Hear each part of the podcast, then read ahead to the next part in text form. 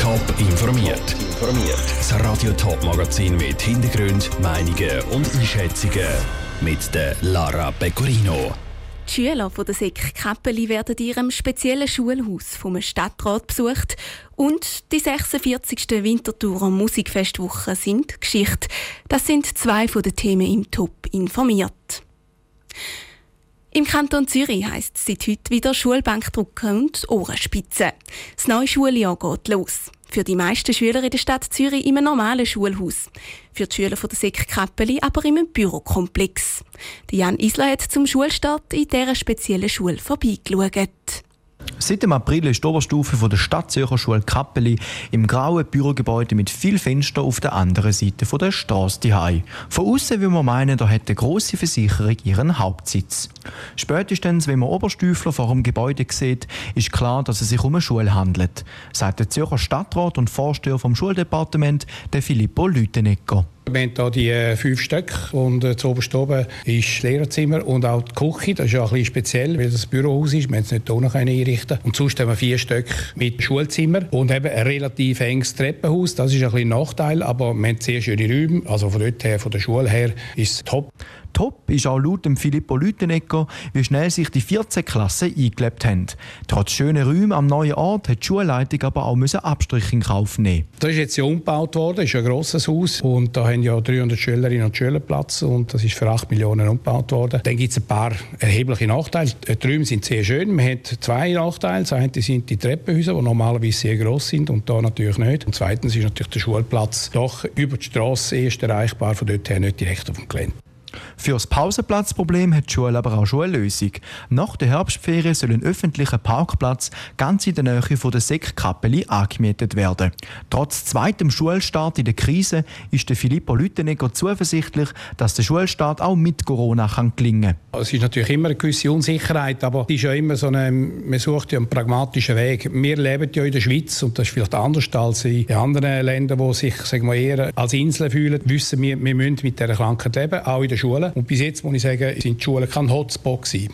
Von über 100 Schulen in der ganzen Stadt Zürich machen etwa 25 bei den repetitiven Tests mit, sagt Filippo Lütenegger. Eine Ausbruchstestung gilt aber für alle Schulen auf Zürcher Stadtgebiet. Der Beitrag von Jan Isler. Der Hauptgrund fürs Zügeln im Frühling war Platzmangel im alten Schulgebäude. In die gehen über 500 Schüler aus fast 20 verschiedenen Ländern in die Schule. Zürcher Hochschule für angewandte Wissenschaften, kurz ZHAW, haben eine neue Studie herausgegeben. Forscher haben untersucht, wie es um das Phänomen der Hassrede im Internet bei den Jugendlichen steht. Fast 1000 Jugendliche zwischen 12 und 19 aus der ganzen Schweiz sind hier dafür befragt worden. Ich habe vor der Sendung mit der Medienwissenschaftlerin Selin Kühling von der ZHW telefoniert und von ihr wissen, was die wichtigsten Erkenntnisse sind. Die Hassrede im Internet, das ist ein häufiges Phänomen. Wie viel kommt das tatsächlich vor? Also wir haben die Jugendlichen wirklich gefragt, wie sie da Hasskommentare sehen im Internet und da ist wirklich so, dass etwa die Hälfte der Jugendlichen regelmäßig auf das trifft. Also das heißt mehrmals in der Woche. Kann man denn sagen, was die Hauptgründe sind für solche Hassreden im Internet und warum die so häufig vorkommen? Wir haben auch da die Jugendlichen so gefragt, was vermutet sie, was vielleicht da könnten Auslöser sein und sie sind zum Beispiel stark der Meinung, dass das einfach gemacht wird, um andere zu provozieren oder zu verletzen oder weil vielleicht auch die, die das verbreitet, selber frustriert sind oder wollen Macht ausüben über eine andere Gruppe. Da kann man zum Teil nur auch spekulieren, was da wirklich dahinter steht. Also unterschiedliche Motive oder unterschiedliche Gründe für die Hassreden. Wie sieht es auf der anderen Seite aus? Die Leute, die betroffen sind, nehmen die das immer gleich wahr oder gehen da die Jugendlichen anders mit dem um? Wir haben die Jugendlichen gefragt, was für Reaktionen das ihnen eigentlich auslöst, wie sie das so wahrnehmen. Und da kann man schon sagen, die Mehrheit hm, ist in der Meinung, dass das eigentlich sehr eine feige Art ist, sich einfach im Internet da häufig auch anonym andere fertig zu machen. Auch, dass es auf eine Art eine Zeitverschwendung ist, wenn man sich mit dem beschäftigt. Es löst aber doch auch emotionale Reaktionen aus. Also häufig macht das dann die Jugendlichen auch hässig oder sie sind entsetzt darüber, auch traurig. Gibt es denn da auch Unterschiede zwischen jungen Männern und jungen Frauen? Ja, das ist tatsächlich etwas, was wir festgestellt haben. Also jetzt gerade in dem, solche die emotionalen Reaktionen darauf, da gehen wirklich Mädchen sehr viel häufiger verschiedene Reaktionen an. Also sie berichten häufiger, dass sie hässig werden ab diesen Kommentaren oder eben auch der Aspekt von «das macht mich traurig». Das wird häufiger von, von Mädchen angesprochen. Celine Krülling von der ZHW im Beitrag von der Lara Pecorino. Ein Großteil der Jugendlichen gibt außerdem an, dass sie im Internet häufig wegen dem Aussehen angegriffen werden. Die Beleidigungen die richten sich aber auch gegen die sexuelle Orientierung oder die Herkunft. Mehr Informationen rund um die Studie gibt es auf toponline.ch. Die Winterthurer Musikfestwoche 2021 sind vorbei.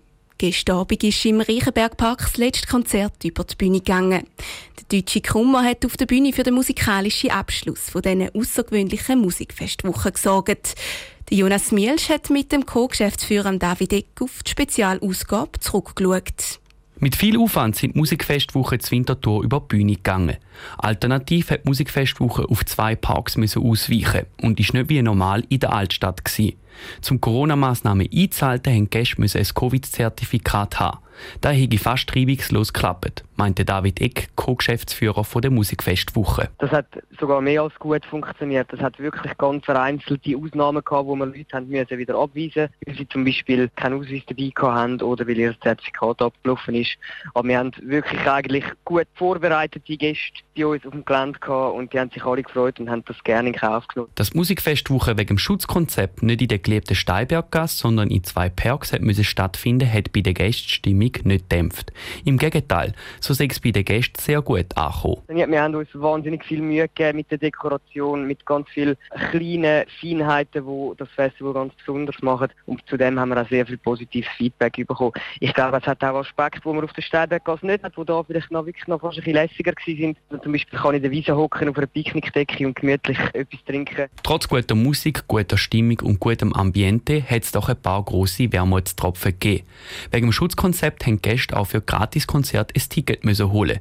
Von denen sind aber viele nicht eingelöst worden. Das schmerzt die Veranstalter doppelt, erklärte David Eck. Einerseits merken wir selbstverständlich im Portemonnaie bei den Gastroeinnahmen oder auch bei den Kollekten, wenn zwei, drei, manchmal sogar 400 von diesen 1500 Leuten nicht gekommen sind. Und andererseits haben wir auch immer wieder Mails und Anrufe von Musikfans, die gerne gekommen wären, die kein Billett mehr bekommen haben. Und dass die dann nicht haben können kommen, weil die Leute ihr Billett die verfallen lassen haben, das ist mega schade. Die Platzanzahl ist nämlich in beiden Parks beschränkt. Gewesen.